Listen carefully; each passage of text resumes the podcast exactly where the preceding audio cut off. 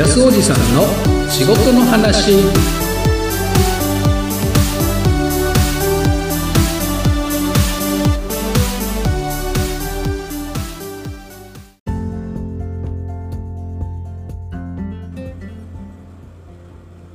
仕事の話始まり始まり。はい安おじさんこと河野康弘です。今回もよろしくお願いいたします。はい早速ですけどね今日の話題はですね、えー、上司についてです上司の話ですねえー、この中で、まあ、あの聞いてくださってる人の中で、えー、私、上司ですとかいう人がいたら、ぜひ聞いていただきたいなと思ってるのと、えー、っとね、まあ、これから上司になるかもしれない人たちなんですよね。あの今ね、なんかあるとこで聞くとあの、上司になりたがらない若者が増えているなんていうことを聞きますね。まあ、つまり責任ばっかりね押し付けられて、うん、なんか損するんじゃないかみたいなイメージがいろんなところでねあの若者がそういうふうに思ってるっていう話をよく聞くんです。それでせっかくねあの課長とか部長とかにね若いうちから抜擢されてもねえー、本当ですか？本当は嫌なんですけどみたいな反応があるとかね結構聞くんですよ。であの、まあ、上司ってねよくあのいろんなところで取り沙汰されててあのいい上司悪い上司とかもそうですしあの、まあ、上司のねやっぱ苦労話とか結構あるわけですよ。で今日はねまあどうせなるんだったらあるいは今ね上司として頑張ってらっしゃる方とか、まあ、こういうことなんじゃないのかなみたいなね、うん、なんか上司になるのもあんそんなにこうねマイナスに捉えなくてもいいんじゃないのっていうような話になるかなと思ってます。えっと、まずね、今日の話の定義的にはね、あの上司って何っていう定義をしないといけないと思ってるんですよ。あのここではね、えっと、部下を持つ人というふうに定義をします。もう単純に、えっとまあ、いわゆる組織上部下と言える人がいる人、そういう人を持ってる人を上司というふうにします。だからまあ具体的なね、例えば課長とか主任とか、まあ、部長とか、いろいろ役職はね、それぞれあると思いますけど、あるいはその部下の人数もね、様々でしょうけど、まあ今日の話はね、単純に、え、部下を持つ人のことを上司って言いますよっていう話で話で進めますね。それでまずね、えっとね、上司になる人ってどんな人なんでしょうかって話なんですよ。で、私も経験があるんですね、確かに。ただねこれにはねいろんなパターンがあるなと思っててあの中にはねこんな人いるんですよ、まあ、年功序列型っていうのがねちょちょっと前までの日本はあのそれが当たり前でしたよね、まあ、今でもその名残を残してる会社はいっぱいあると思いますがいわゆるまあ、ね、何年か年数が来ると、まあ、役職がこうほとんど自動的に上がっていくってやつですよね。まあ、例えば3年から5年の間にはえー、平社員から就任みたいにまずなりますよとかあるいは係長になりますよみたいな感じで、まあ、自動的にスライドみたいな感じですよね。で当然その上もまたその上もどんどん上がっていくっていうイメージですね。そうするといわゆる年功序列型で上司になったっていうパターンがありますよね。でこれは必ずしも上司になりたくない人でもなりたい人でもまあみんな通過するっていうことをたどるので年功序列型になった人の中でいや上司なんか嫌だよっていう人はちょっと嫌なんでしょうね。まあそういうパターンで上司になるというケースが一つありますよね。で次はねやっぱ出世なんですよね。出世優位型っていうのが僕はあるんじゃないかなと思ってて。え、っと人を従えて部下を作りたいっていうんじゃなくってもっとこう自分の思うような仕事をしたい、まあ、自分の思うような展開で仕事をもっともっと広げていきたいとか、えー、もっと数字をね上げたい、まあ、お客さんをもっと作りたいとか売り上げを上げたいとかそういった思いであの、まあ、それにはねやっぱり出世しないとねそれだけの権力なり力なり持てないと。ということはやっぱ平社員よりは課長になって課長よりは部長になってみたいな、えーと、いわゆる出世を重んじる。で結果的に出世するわけですからね、職位が上がっていくわけですから結果的に部下ができちゃうっていうケースですよね。まあ、そういった方もいらっしゃると思いますね。もうとにかく出世があの、まあ、自分にとっては優位その結果として部下もついてくるみたいな感じで、まあ、そういう感じで上司になったっていうケースですね。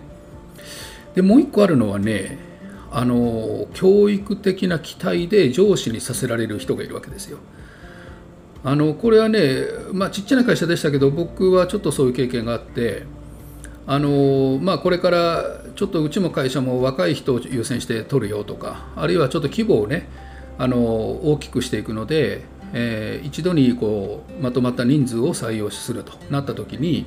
やはりこう研修をするとかしっかりその会社のことを教え込むっていうようなことを短期間でしなきゃいけないんですよね。でその時にまあ出世とかそういったこともまあ結果ついてくるんだけどもあの教育係としての上司ですよね。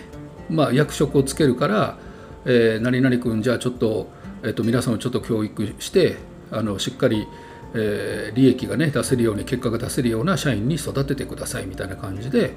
いわゆる教育的な期待を込めて会社の方から上司に任命されるというケースもあると思うんです。まあ、他にもねいろいろパターンもあるんでしょうけどもあのここでねどうですかねこう上司になりたがってた人っているんですかね。まあもちろんいると思うんですけどね。例えば早く部下が欲しいとかね。あの上司っていうふうにこうなんか、うん、そういう立場に行きたいとか。まあ、そういうふうに願ってね。それであのしっかり結果を出してで、えー、会社にそれを認められてね。それであの自分にも部下ができましたっていうふうになったとこういうケースも確かにあるでしょうね。うん、ですからあの上司ってねなりたくてじゃあ私上司になりますって言ってあのいわゆる上司ってポジションがあるわけじゃなくって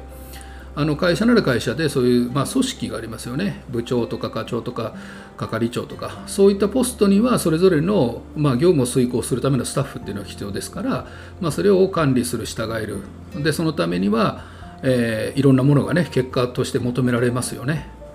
ですから上司そのものが役職としてあるわけじゃないということですよねまあこれは当たり前ですけどただねあのほとんどの上司はね世の中のほとんどの人たちはやっぱ中間管理職って言われてるんですよね。まあ、上司の最高峰はね、まあ、社長ですよね。まあ、経営の最高責任者になるわけです。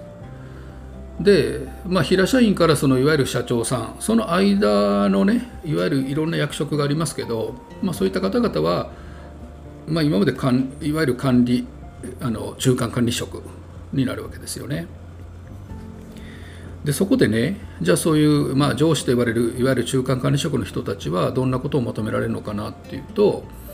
例えば結果ですよねその、えー、自分の責任の範囲における、え、結果責任はあの追求されますしそれは当然求められますよね。でじゃあその結果を出すための、まあ、業務がうまいこと言ってるのか業務遂行これについては調整役もしないといけないし、えー、部下の面倒も見ないといけないですよね。とうん、そうなると、まあ、一人一人とのコミュニケーションとかあるいはそのグループとか、えー、そういう、うんまあ、雰囲気作りとかそういったことにもあの関わっていかないといけない。あるいはね、えっと、部下部下ここはあの部署とか課とかねそういう部分ですけど部下全体の労務管理も関わっていかないといけないですよね。もう最近なんかもう特にね残業とかかなりね厳しく制限されてたりあるいは過剰な残業はね本当にあの犯罪にもなりますからだからその辺はあの上司としてしっかりあの仕事の推あの進捗状況をちゃんと把握した上でね時間のコントロールもしなきゃいけないとこういうのも仕事になりますね。あるいは、うんまあ、環境づくりですよね。皆さんがこう生き生きと働いて、まあ、健康でね働けるような環境づくり。まあ、これはあの細かいことまで言い出すとね一人一人のこう健康チェックとかいうことにもなってくるので、まあ、非常にね多岐にわたる。でそれも地味な仕事が多いような感じですかね。ただその分ねやっぱりあの権限もそれなりにあるわけですよね。例えばまあ意思決定の場面ではもちろん平社員のねあのレベルに比べたらやっぱその発言とかねその決断っていうのはかなり重んじられるわけですから、まあ、それで会社をねの方向がある程度こう左右するっていうこともあるでしょうし、まあ、そういう意味では責任も重い分やっぱりやりがいも感じられるとそういうポジションだと思いますね。でなんでねあのここ最近若い人がその上司になりたがらないのかなってまあちょっと個人的にある人に聞いたりしたらやっぱりね損得だっていうんですね。結果的にそうなんですよね。あの例えばねまあ、仕事はできるようになりたいのであの責任を持った仕事をやりたいと。ただし、まあ、給料がそこまでじゃないんですよね。とかですね、うん。まあ、手当は確かにつくんだけどなんか残業代もつかなくなったしとかね。でまあかなりこうきついの、まあ、ノルマとは言わないけどもやっぱりきつい目標をねやっぱり会社から課せられると。もちろん一人でそれをやるわけじゃないけどもまあ部下のねやる気もこう引き出してねみんなで達成しようぜなんてやるんだけどもまあそういう立場で仕事を進めていく自分っていうのがなんか想像できませんとか。でね一番多いのがねやっぱりあのなりたい上司が身近にいない人多いんですよ。やっぱり自分の上司を見ててなんでこんなこの人苦労してんだろうとか客観的に思ってるっていうんですよね。でなんでそこまでやるんだろうとかね。うん。だからまあこんな風になりたいなとか、まあ、憧れの上司像みたいなものがどうもないみたいなことを言ってますね。だからまあまあそういうふうに自分はねあのそんなポジションに行くぐらいだったらもうもっと別の会社で好きなことやりたいですとかいう人がまあ私の知ってる限りねそういう人が多いですね。でもねまあ、僕はあのいろんな立場を経験してきて実際そんなに多くの部下を持ったことはないですけどやっぱり上司のあの経験があるとこから言うとやっぱ結構良かったですね僕はまあいい思い出っていうか非常にあのあのそういう意味ではいい部下に恵まれたんで非常に楽しかったんですよね。でやっぱりね上司のまあねいろいろ苦労もあるでしょうけどそこの良さっていう一つはねやっぱこう部下との人間関係だったりまあそこにしか生まれないねなんか信頼関係とかやっぱあるんですよ。うん、でもちろんね人数の多いあの上司だったらね部下の人数が多く持ってるような上司だったらそういうことまでは、うん、どうかなとは思いますけどね。うん、それとね自分がなぜいい思い出かなと思って振り返った時にもう一つあるのはねやっぱりね良いサポートをしてくれる人たちが近くにいましたね。例えば私に知った激励をしてくださるさらに私の上の上司とかあるいは他社まああの競合も含めてですけどまあその時の業界のねいろんなつながりの中で、まあ、お互い上司の立場で話をしたりするわけですよね。ただそういう人たちが、まあ、自分の場合はこういうふうにしてるよとかこんなことがあってねとかそういう話の中でいろいろまあ私の悩み事とか至らないこととかをね指摘してくれたり聞いてくれたりあるいはこうこういう時どうしたらいいのかなってすぐにね助言をくれたりとか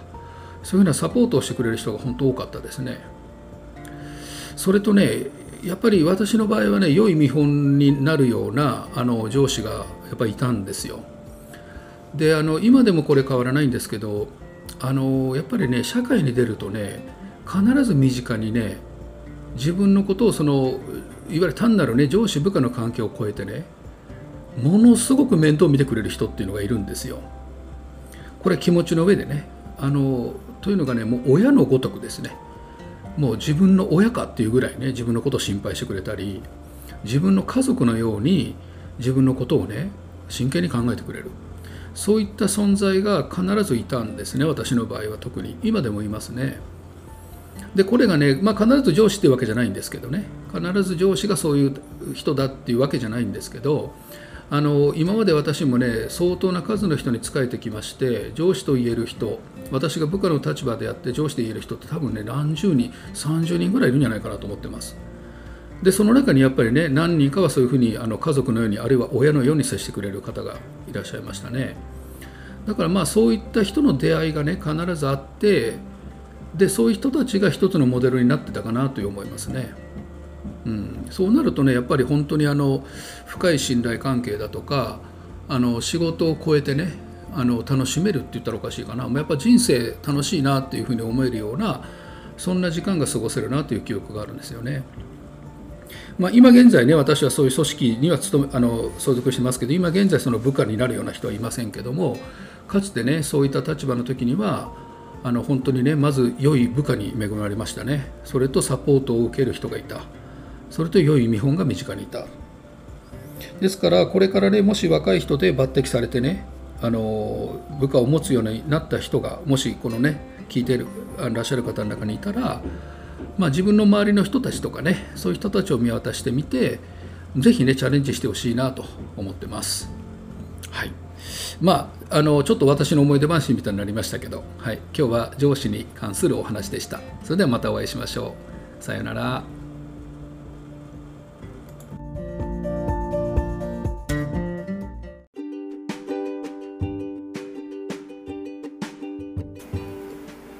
この番組は働いて幸せになろうをテーマに仕事をもっと面白くもっと楽しくするための情報を発信する番組です。そしてメインパーソナリティを務めるのはユースワーカーサポート代表安おじさんこと河野康弘です。かれこれ10年以上就労支援という仕事に携わってきて感じたことや考えてきたことそして多くの現場の声を聞いて学んだこと。安おじさん目線で仕事をキーワードに広く深くそして時には熱く語るトーク番組です。この番組を聞いてくれた方が自分の仕事に対して何らかのヒントや気づきを得られたりよし明日も頑張ろうという気持ちになってくださることを目指しております。